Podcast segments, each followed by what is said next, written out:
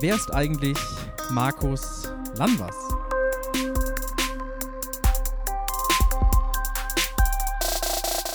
Heute im äh, Podcast Wer ist eigentlich ist äh, Markus Lanvers, ein junger Mann, ähm, der hier in Osnabrück seine Ausbildung gemacht hat, gerade arbeitet und von Anfang an oder ziemlich von Anfang an bei uns mit in der Gemeinde ist. Markus, schön, dass du da bist. Hi Tom.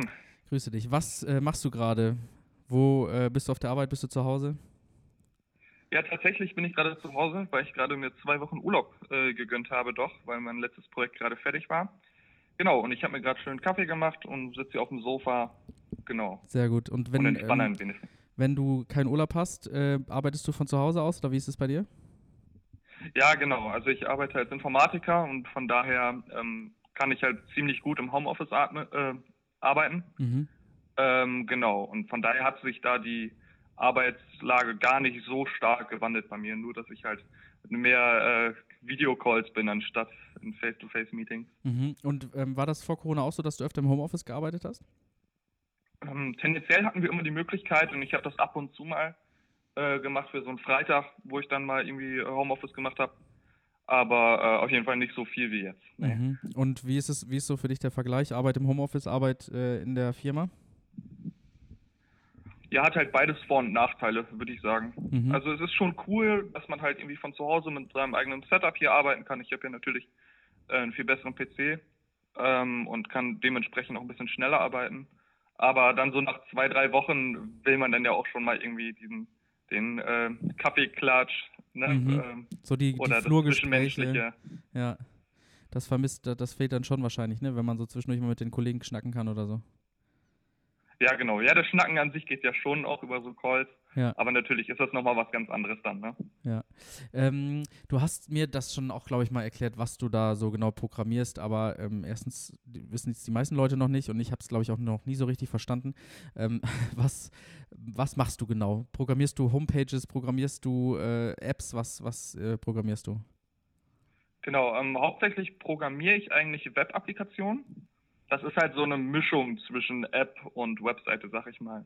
Also es ist jetzt nicht irgendwie eine WordPress-Seite, wo man irgendwie nur ein paar Bilder drauf anzeigt, sondern quasi eine Applikation, die schon irgendwie ein Tool ist, womit du irgendwas machen kannst, irgendwie Zeitenerfassung oder keine Ahnung, GPS-Datenerfassung oder so was. Aber das dann halt als Webseite, die dann da ähm, genau bereitgestellt wird.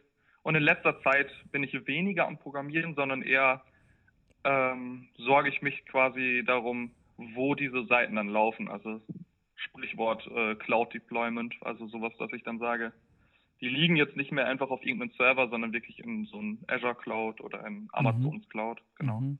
Und gibt es äh, irgendwie ein Beispiel von einer Website, die du, wo du mitgearbeitet hast, die man sich angucken kann, wo man einen Eindruck davon bekommt, was du machst? Ähm, ich glaube öffentlich verfügbar sogar gar nicht, weil Mhm. das alles sehr ähm, kundenspezifische Projekte sind. Ne? Mhm. Das heißt, wir machen dann quasi eine Applikation und irgendein Kunde kommt halt und sagt, also wir machen halt äh, Individualsoftware. Das heißt, da kommt irgendein Kunde an oder wir gehen zu einem Kunden und der sagt, ich hätte gerne eine Software, die Problemstellung XY löst und ähm, dann setzen wir uns mit denen zusammen, äh, genau, und machen dann äh, einen Lösungsvorschlag quasi und den entwickeln wir dann auch. Aber der ist dann halt meistens auch nur firmenintern von den Kunden zugreifbar. Ne? Okay. Von daher ist das nichts, was man jetzt so, sag mal, als öffentliche Person einfach dann darauf zugreifen kann. Ja. Wusstest du schon immer, dass du Informatiker werden willst? War das schon als 13-Jähriger das, was du gesagt hast, was du später mal werden willst? Mm, tatsächlich schon. Also Mhm. bei, das war schon relativ früh klar. Weil ich auch irgendwie, das, das lag bei uns auch irgendwie so ein bisschen in der Familie. Also Mhm. bei meinen Eltern gar nicht, da war das gar kein Thema. Wobei mein Bruder und mir beide, wir haben relativ früh auch angefangen, einfach zu Hause schon für uns so ein bisschen was zu programmieren, so kleine Spiele oder sonst was. Mhm. Ähm, genau, und das hat mir einfach super viel Spaß gemacht. Ähm, genau, einfach dieses, sich in ein Thema einzuarbeiten und da sich wirklich reinzudenken und zu versuchen, da eine möglichst gute Lösung rauszubringen, die halt auch Leuten dann weiterhelfen kann. Ich hatte, ähm, als ich in der Schule war, ein halbes Jahr mal Informatikunterricht ähm, und habe dafür Latein abgewählt, äh, weil ich sonst zu viele Fächer äh, gehabt hätte und habe dadurch kein Latinum gehabt, habe aber nach ähm, einem halben Jahr Informatikunterricht gemerkt, das ist absolut nicht das, was mir liegt. Ich verstehe nicht, was äh, ich hier machen muss. Ähm, nimm mich mal so ein bisschen mit rein. Wo liegt die Faszination für dich da drin, Dinge zu programmieren, vorm Computer zu sitzen und irgendwie äh, ein weißes Dokument zu haben und drauf loszutippen? Was fasziniert dich daran? Eine, eine ganze Menge Dinge. Also irgendwo natürlich auch dieses, es ist vorher nichts da und man sammelt quasi seine Gedanken in diesem Code und danach äh, ist etwas da. Also man erschafft ja schon etwas Neues. Weniger jetzt, als wenn man jetzt irgendwie einen wirklichen handwerklichen Beruf, irgendwie einen Schreiner, der einen Stuhl macht, der Stuhl ist dann wirklich da.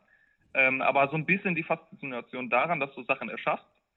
Ähm, genau, und dann einfach auch dieses, ähm, man kann sich stetig weiterentwickeln und immer besser werden. Also es ist jetzt nicht so, dass du sagst, du machst die Ausbildung oder Studium und dann kannst du programmieren und dann machst du das, sondern egal wie gut du bist, es gibt immer noch irgendjemanden, der besser ist und man kann immer noch dazulernen und egal wie oft du auch so eine simple Sache machst, jedes Mal kommt noch ein neuer Aspekt dazu, wo du denkst, ah, guck mal, da habe ich noch gar nicht drüber nachgedacht, wenn ich das so und so löse, ähm, dann hat das noch besondere andere Vorteile. Genau, und dieses stetig sich verbessern und neue Dinge erschaffen. Ähm, das sind so für mich die beiden Hauptaspekte, warum ich es angefangen habe. Und warum ich es jetzt weitermache, ist halt ganz viel auch einfach das Teamwork. Das hatte ich vorher gar nicht so auf dem Schirm, dass man doch so viel mit Leuten zusammenarbeitet, aber eigentlich ist man schon, also zum Beispiel jetzt im Homeoffice, bin ich schon eigentlich so, ich sag mal, von so acht Stunden Arbeit bin ich drei, vier Stunden schon in Videocalls, wo man dann sich über Sachen äh, abspricht oder äh, wo man Dinge bespricht oder zusammen über Code drüber guckt. Mhm. Ich glaube, dieses, ähm, also das, was ich gut nachvollziehen kann, ist so aus dem Nichts etwas zu erschaffen. Äh, das finde ich faszinierend und auch ähm, so dieses, oder ja, wo ich merke, das gelingt mir nicht so gut oder das, da habe ich manchmal Schwierigkeiten, so zu sagen, ich habe hier jetzt ein Problem, etwas funktioniert noch nicht und ich muss jetzt ganz tief einsteigen und den Fehler finden. Das ist ja wahrscheinlich auch Teil der Arbeit, wenn man merkt, es klappt noch nicht, irgendwie herauszufinden, warum klappt es noch nicht. Ähm, cool. Äh, Markus, ich habe irgendwann, äh, du hast mir erzählt, du äh, hast eine, ähm, du hast Musik produziert. Ähm, du hast an deinem eigenen ähm, Computer zu Hause mit deinen eigenen Möglichkeiten hast du sozusagen Musik produziert. Sie ist bei Spotify online, habe ich gesehen. Ähm, ist es auch auf anderen ähm, Plattformen online? ja, genau. Ich habe die quasi komplett, die komplette Bandbreite. Also von Spotify zu äh, Amazon, ähm, ja. iTunes ist es überall. Was, ähm, quasi äh, dabei. Was ist das für Musik, die du machst? So vom Genre, vom, ja, beschreibt man mhm. die, so die Art der Musik? Ja, die eigene, eigene Musik als Genre zu fassen, finde ich immer ein bisschen schwierig. Mhm. Ich glaube, was am nächsten dran kommt, wäre so Underground Emo Rap. Vielleicht würde ich es würd vielleicht treffen. Mhm. Also für Leute, die, die vielleicht Lil Peep kennen, das geht so ein bisschen in die Richtung. Äh, so ein bisschen, ähm, genau, mhm. melancholisch, sag ich mal. Was, was bedeutet dir deine Musik? Ähm, meine Musik ist mir echt wirklich wichtig. Also das, das ist schon ein großer Teil von meinem, ich sag mal, Selbstausdruck, ne, von sich selbst zu entfalten. Ähm, wobei ich bin mir natürlich bewusst so, ne, ist es natürlich alles so ein Hobbyprojekt, ne, das ist alles keine äh, weltbewegende Musik, die ich da mache. Aber ähm, es macht mir einfach Spaß, mich selbst dadurch auszudrücken. Und irgendwie auch dieses Drumherum, also auch dieses zum Beispiel jetzt nicht nur einen Song zu machen oder den zu schreiben, sondern den dann auch irgendwie dann wirklich rauszubringen, dass Leute den hören können, äh, ist halt natürlich auch ein Riesenspaß. Mhm. Was, was sind so die, die Themen, die du in deinen Texten ähm, bearbeitest, besprichst, verarbeitest? Mhm ja, eigentlich viele Dinge, die mich auch einfach äh, bewegen, die ich, womit ich mich selbst halt auch im Alltag, sag ich mal, beschäftige. Äh, ich versuche da. Zum Beispiel? So, ähm, genau, also zum Beispiel ähm, viel dieses, ich glaube, dieses Gefühl um zwei Uhr morgens, wenn man irgendwie durch die Stadt läuft und man weiß nicht ganz genau wohin. Mhm. Aber man ist irgendwie unterwegs und man sucht was, aber man weiß nicht ganz genau, was suche ich eigentlich gerade. Mhm. Ich glaube, das Gefühl, Mhm. Und dann in verschiedenen Aspekten. Ja, spannend. Ähm, das ist, glaube ich, das ist, glaube ich, so die Kernessenz von, von dem, was ich da mache, ja, genau. Also es ist halt ziemlich schwierig in Worte zu fassen. Mhm. Es ist halt auch eine Mischung aus Fiktion und, und Realität. Mhm. Also nicht alles, was ich da singe, ist echt. Vieles schon. Genau. Mm, wie, wie lange hat, war so dieser Prozess, bis so von den ersten Textzeilen, von den ersten Melodien, Beats, was auch immer, bis zum Release bei Spotify, iTunes und so weiter? Hm. Also schwierig zu sagen, weil als ich angefangen habe, habe ich eigentlich nie drüber nachgedacht, das wirklich so bei Spotify oder so rauszubringen. weil ich hatte das einfach so für mich erstmal so gemacht, irgendwie vor, ich sag mal, vor einem Jahr habe ich ungefähr angefangen, mhm. die ersten Sachen auf Soundcloud hochzuladen. Ähm, das ist ja quasi so eine, so eine Musikplattform, wo man ja auch kom komplett umsonst einfach so Sachen hochladen kann. Du machst den Account, lädst so hoch, ist direkt da. Ähm, hast du nicht so dieses Drumherum alles, worum, wo, ähm, genau, also man muss jetzt nicht so einen Distributor sich holen oder sonst was. Ähm, genau, und dann habe ich dann aber irgendwann dann im Laufe des Jahres dann gesagt, boah, ey cool, jetzt hast du ja echt vier, fünf Songs schon fertig, die ich gut finde. Ähm, warum nicht? Also es ist wirklich halt nicht so teuer, das dann irgendwie auf Spotify und Co. zu bringen. Da habe ich gesagt, komm, äh, schadet ja nicht. Ähm, habe dann einen Designer angeschrieben, der mir dann dieses Coverbild gemacht hat und dann habe ich gesagt, komm, probierst du mal dein Glück im Netz das hoch. Mhm. Wie war so das Gefühl, den Abend bevor es online gegangen ist, ähm, so zu wissen, morgen habe ich das nicht mehr nur auf meinem Rechner oder vielleicht auch nicht nur die Soundcloud-Leute können das hören, sondern alle theoretisch, die bei Spotify sind und es hat, wird eine größere Reichweite haben. Wie, wie fühlte sich das so an, wenn das plötzlich so ein bisschen aus dem Privaten rausgeht? Ja, schon irgendwo ein bisschen komisch, aber ähm, ich war jetzt nicht so total aufgeregt weil ich mache mir da ja selber nichts vor. Ich meine, das hat ja jetzt keine, keine Millionen Streams oder sowas. Ich meine, das hat so, das haben im Endeffekt wahrscheinlich trotzdem nur die Leute, die ich kenne, gehört, auch wenn es auf Spotify ist und für, auch für alle zugänglich sind. Ähm, aber trotzdem ist das schon irgendwie was Cooles. Das ist ja schon was, das hat jetzt nicht jeder. Also es gibt mhm. viele Leute, irgendwie, die Musik gemacht haben, aber dann irgendwie so eine EP auf Spotify gebracht haben. Das ist schon irgendwie was, bin ich ein Stück weit auch stolz drauf, glaube ich. Ja, das kann es auch sein, das ist cool. Und wie waren so die, äh, die Resonanzen? Hattest du irgendwas, was dich überrascht hat, weil sie besonders positiv war oder besonders negativ? Ähm, ja, tatsächlich, doch habe ich sehr viel positive Resonanz gekriegt, also auch von Freunden oder von Leuten, auch denen ich aus der Gemeinde kenne oder genau, denen ich das so geschickt hatte. Wobei ich halt eher dann im ersten Moment, glaube ich, eher mit gemischteren Reaktionen erwartet habe von den Texten und von dem Klang her. Mhm. Also weil also war ein bisschen, aber auf jeden Fall positiver, als ich erwartet hatte. Okay, weil das nicht so die Mainstream-Musik ist, die irgendwie im Radio läuft, läuft, oder? Ja, genau. Also ich habe halt meine Freunde, die halt auch ähnliche Musik hören, weil da war es eigentlich relativ klar, wenn die das hören, dass sie verstehen, also dass die die Musik verstehen. Aber ich hätte halt von vielen anderen Leuten, die das gehört haben, die gesagt haben, boah, ey, das gefällt mir voll gut, ähm, hätte ich eigentlich eher gedacht, dass die so ein, so ein höfliches Ach cool kommt, aber eigentlich die das jetzt nicht so verstehen oder nicht so mögen. Ähm, genau, das fand ich sehr cool, dass dann doch so viele das gemacht haben. Voll gut. Ähm, Markus, ich habe dich als äh, Autodidakt kennengelernt, als jemand, der äh, motiviert ist, sich selbst Dinge beizubringen und sich reinzufuchsen. Kannst du mal so ein bisschen aufzählen, was du dir alles schon selbst beigebracht hast? Boah, ähm, ja, ich würde mal sagen, auf jeden Fall das äh, Musik machen, Mhm. Ähm, also einmal das wirklich das Produzieren am PC ne, mit Software, also genau, ähm, natürlich auch die ganzen Instrumente, die ich dann spiele, also Bass, Gitarre, Cajon, ein bisschen Ukulele, ein bisschen Klavier, ne, also alles so ein bisschen da. Ähm, ja, Skateboarden ist ja auch irgendwie was, mhm. was ich relativ viel mache, was ich mir selber beigebracht habe. Ähm, und viel halt auch Programmieren, ne? weil mhm. ich das halt vor meiner ersten Ausbildung beziehungsweise vor meinem Studium ähm, auch sehr viel selber schon programmiert habe. Ne, habe ich mir das auch selber beigebracht. Sehr cool. Und warst du nicht auch mal erfolgreich in einem bestimmten Online-Game? Habe ich das richtig in Erinnerung? Ja, stimmt. Ach, jetzt wo du sagst. Ja, genau. Ja, ich habe eine sehr, sehr, sehr viel Zeit meiner Jugend habe ich mit dem Spiel StarCraft 2 verbracht. Mhm. Ähm, genau. Für alle, die das vielleicht nicht kennen, das ist ein Echtzeitstrategiespiel. Ähm, genau, quasi das Echtzeitstrategiespiel, wenn man das noch, äh, wenn man das irgendwie competitive, also gegen andere Leute spielen möchte.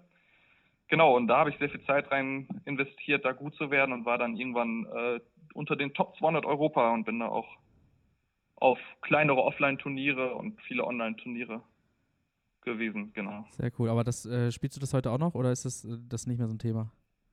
Ähm, weniger spielen, weil es einfach äh, zu schwer ist, das zu spielen, wenn man nicht viel Zeit investiert, mhm. weil man sehr schnell eingerostet wird. Mhm. Also es ist jetzt nicht so ein Spiel, wo ich sagen, wo, wo man irgendwie, wie man sich das normalerweise vorstellt, wo du sagst, umso mehr Zeit du investierst, umso stärker wird dein Charakter oder sowas. Sondern man kann sich das eher so wie eine Partie Schach vorstellen, wo jede Runde fängt halt komplett gleich an. Also auch wenn du jetzt ein Jahr lang nicht gespielt hast oder du hast das noch nie gespielt, fängst du quasi mit den gleichen Ressourcen, mit den gleichen Möglichkeiten an, wie jemand, der halt sehr, sehr gut da drin ist. Und es geht halt wirklich nur darum, ähm, gut seine Strategien auszuführen oder die Strategien zu wählen. Ähm, genau, aber das ist mechanisch so anspruchsvoll, dass wenn man oder wenn ich jetzt auf dem Level, wo ich war, nicht mehrere Stunden am Tag einfach die Mechanik von dem Spiel übe, ich da nicht mehr mithalten kann. Mechanik? Ähm, von was, daher, also was meinst du mit Mechanik? Also die Strategien, die du wählst, oder tatsächlich das physische Maus-Tastatur bewegen? Genau, das, das, genau, das äh, in dem Sinne das physische Maus- und Tastatur bewegen. Ah, ja. Weil das Spiel besteht aus sehr vielen kleinen Dingen, die du die ganze Zeit machen musst. Mhm. Du musst die ganze Zeit bestimmte Gebäude bauen äh, in einem bestimmten Rhythmus, du musst bestimmte Einheiten bauen in einem bestimmten Rhythmus. Ähm, und das heißt, selbst wenn du 100% weißt, was du gerade zu tun hast, ähm, du aber quasi mechanisch, also ne, ein, ein, einfach von der Hand-Augen-Koordination nicht hinterherkommst, verlierst du halt trotzdem, auch wenn du eigentlich weißt, was du machen musst zum Gewinnen. Mhm. Ähm, ich glaube, gerade wird, wird, für mich das erste Mal so richtig äh, ähm, offensichtlich, warum ähm, Online-Games oder Computerspiele in die Kategorie des Sports fallen, wenn du mir das so erklärst.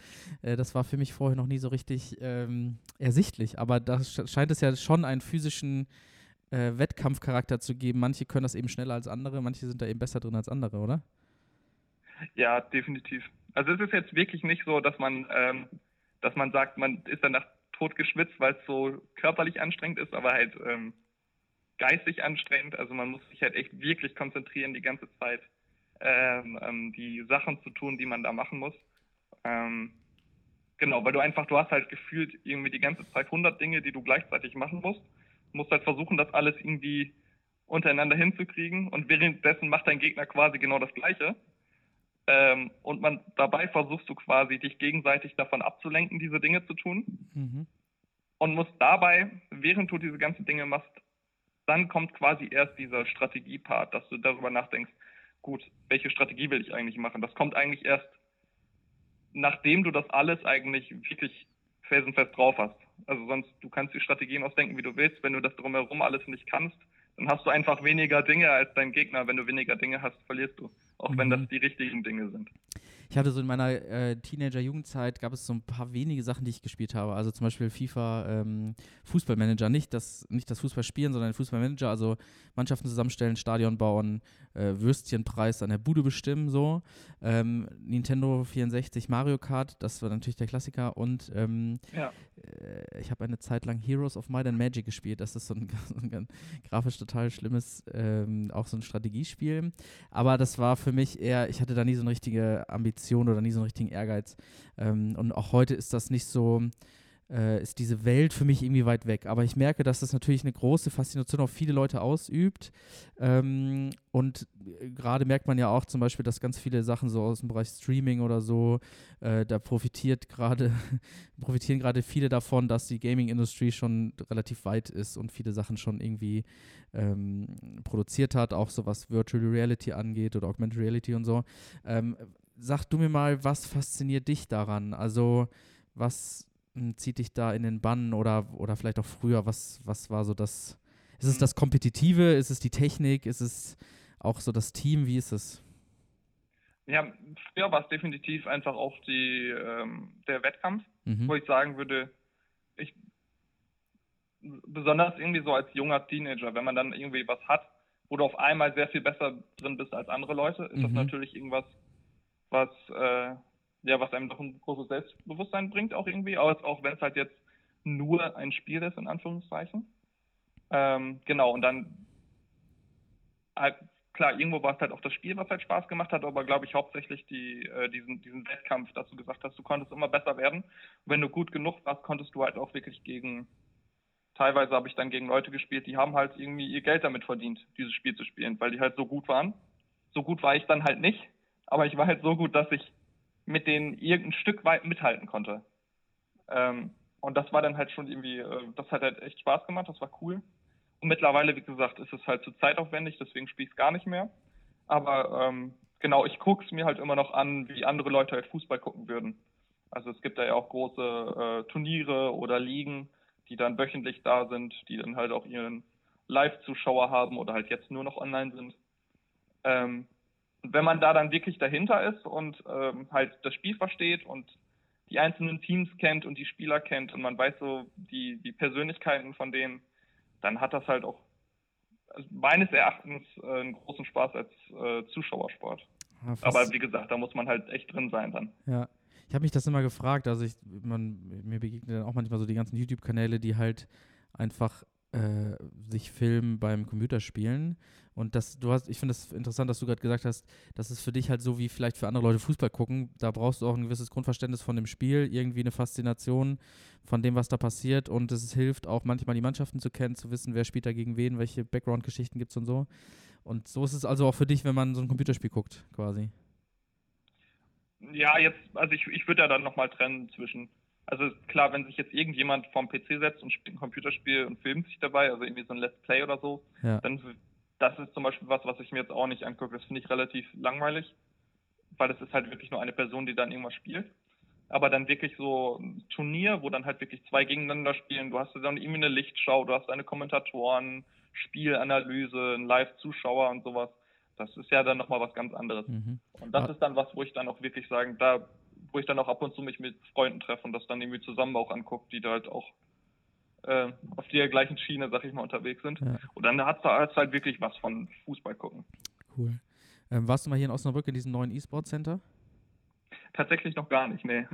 ja, aber das, das ist, glaube ich, schon fertig, oder? Man, da gibt es dann so, so äh, eine Infrastruktur, damit Teams da irgendwie spielen können und für Wettkämpfe sich vorbereiten können, vernünftige, vernünftige Räume, vernünftige Technik. Ähm, das ist, glaube ich, auch einer der wenigen E-Sports-Center, die es in Deutschland so gibt, oder? Ja, also äh, wie gesagt, ich hatte ich schon gehört, dass es das gibt. Ich habe auch von der anderen äh, Community, wo ich so ein bisschen drin bin, die spielen äh, Super Smash Bros. Melee, also ein relativ altes Spiel auch für die für die GameCube. Die hatten da, glaube ich, auch schon ihr erstes Turnier drin. Ähm, Genau, von daher hatte ich das schon mitgekriegt, aber äh, selbst hatte ich noch nicht die Möglichkeit, jetzt einmal da zu sein. Ja. Ähm, was mir gerade noch einfällt, du musst mir, mir nochmal sagen, unter welchem Namen finden eigentlich die Leute deine Musik bei Spotify oder den anderen? Äh, das wahrscheinlich nicht unter Markus Landwas, oder? Äh, nee, wahrscheinlich nicht. Äh, unter äh, Lil, also L-I-L und dann groß T-R-X. Ah ja, okay. Ähm, genau, das spricht man halt Lil Turox aus. Ja. Ähm, aber ich habe mir auch echt erst, nachdem ich das alles released hatte und den Künstlerprofil angelegt habe, habe ich gemerkt, ja gut, THX ist vielleicht nicht der best auszusprechendste Name. Da muss ich mir, glaube ich, nochmal was überlegen. Ja, es ist halt auch relativ kompliziert zu finden, wenn man sich halt mal irgendwie verschreibt. Ähm, aber wir werden ja. das mit in die Folgenbeschreibung packen und dann können die Leute das einfach ähm, kopieren mit ihrer Maus oder mit ihrem Handy. Ähm, sehr gut. Ja, jetzt haben wir schon relativ viel über deine Musik, über Informatik, über Gaming gesprochen, weil mich das fasziniert, weil ich da keine Ahnung von habe. Ähm, ich will trotzdem mit dir gerne noch über ähm, Gemein und über Glaube sprechen. Du bist ähm, schon ziemlich am Anfang bei uns in die Gottesdienste gekommen. Ich glaube, du warst auch schon im Ledenhof, also das war dann irgendwie Frühjahr 2016 muss es gewesen sein. Ähm, wie kamst du dazu, zu uns in die Gemeinde zu kommen? Also was, äh, wie bist du auf uns aufmerksam geworden und wie war so die erste, erste Begegnung? Äh, erzähl mal ganz, ganz offen und un, ungeschönt. Ja, ähm, tatsächlich habe ich die, äh, die Gemeinde damals übers Internet kennengelernt. Das war ähm, kurz nachdem ich nach Osnabrück gezogen bin. Das war, glaube ich, in meinem dritten Semester. Genau, da hatte ich, äh, äh, funny Story, da habe ich äh, eine Klausur verpasst, weil mein Zug ausgefallen ist. Und danach habe ich mir nicht eine Wohnung in Osnabrück gesucht, weil ich dachte, das, daran soll es nicht scheitern. äh, genau, und dann äh, brauchte ich dementsprechend eine neue Gemeinde. Ähm, genau, hatte erst angedacht, zur Andreas Gemeinde zu gehen, weil mein Cousin da hingeht. Hatte dann gesagt, gut, aber da die, also die kannte ich schon, die Gemeinde. Da dachte ich, komm, vielleicht gibt es ja noch mal was anderes hier in Osnabrück und hatte dann online nachgeguckt. und hatte dann die, die Webseite von der äh, FEG Osnabrück gesehen. Fand ich halt sehr ansprechend, also sah sehr modern aus, sehr viele junge Menschen, das kannte ich so von Gemeinde eher weniger. Mhm. Genau, und habe dann gesagt, komm, da gehst du einfach mal hin. Genau, das war dann auch in dem, äh, wie hieß das, Ledenhof? Genau. Genau. Ähm, genau, bin da einfach mal hingegangen ähm, und wurde tatsächlich echt super freundlich aufgenommen. Ich glaube, du kamst auch direkt auf mich zu. Äh, Janina, glaube ich, auch. Ähm, genau, dann saß ich auch mit ein paar neuen Leuten am Tisch. Ähm, und besonders die Musik hat mir halt echt gut gefallen. Ich glaube, Philipp hatte da, glaube ich, äh, Cajon gespielt, soweit ich mich noch erinnern kann. Mhm. Ähm, und halt auch die Predigt hat mir echt super gut gefallen und halt auch generell, dass halt so viele junge Menschen da waren. Ich habe gesagt, ja komm, dann gehst du doch zwei, dreimal mehr hin. Genau, und ich glaube, dann war ich irgendwie zwei, dreimal da und dann hatte ich, glaube ich, auch Philipp direkt angesprochen, wie das aussieht. Kann man denn mal mit Musik machen oder sowas? Weil ich bin da einer, ich, ich, ähm, ich mache halt gerne dann mit. Also wenn ich dann halt auch zu den äh, Gottesdiensten komme, ich und wenn es irgendwie äh, Tische hinstellen ist oder sowas, ähm, genau. Sehr cool. Aus was für einer Gemeinde kommst du ursprünglich? Wie war so dein, dein Kennenlernen von Kirche und Glaube so in deiner Kindheit, Jugend? Ähm, genau, also ich gehe eigentlich schon zur Kirche, seitdem ich denken kann. Also wirklich schon immer. Meine Eltern sind super religiös. Äh, meine Mutter war ähm, eine Missionarin in Chile und hat da ein Kinderheim geleitet und hat da missioniert ähm, war de dementsprechend sehr affiniert mit dem Glauben. Mhm. Bist du auch ähm, in Chile genau, groß geworden oder? War, äh, Nochmal bitte? Bist du auch in Chile groß geworden oder war deine Mutter dann schon wieder in Deutschland, als du auf die Welt gekommen bist? Ähm, nee, genau, sie war dann wieder in Deutschland. Ah, ja. ähm, ich war, glaube ich, äh, dann auch nochmal als Baby einmal da, aber kann mich nicht dran erinnern. Mhm.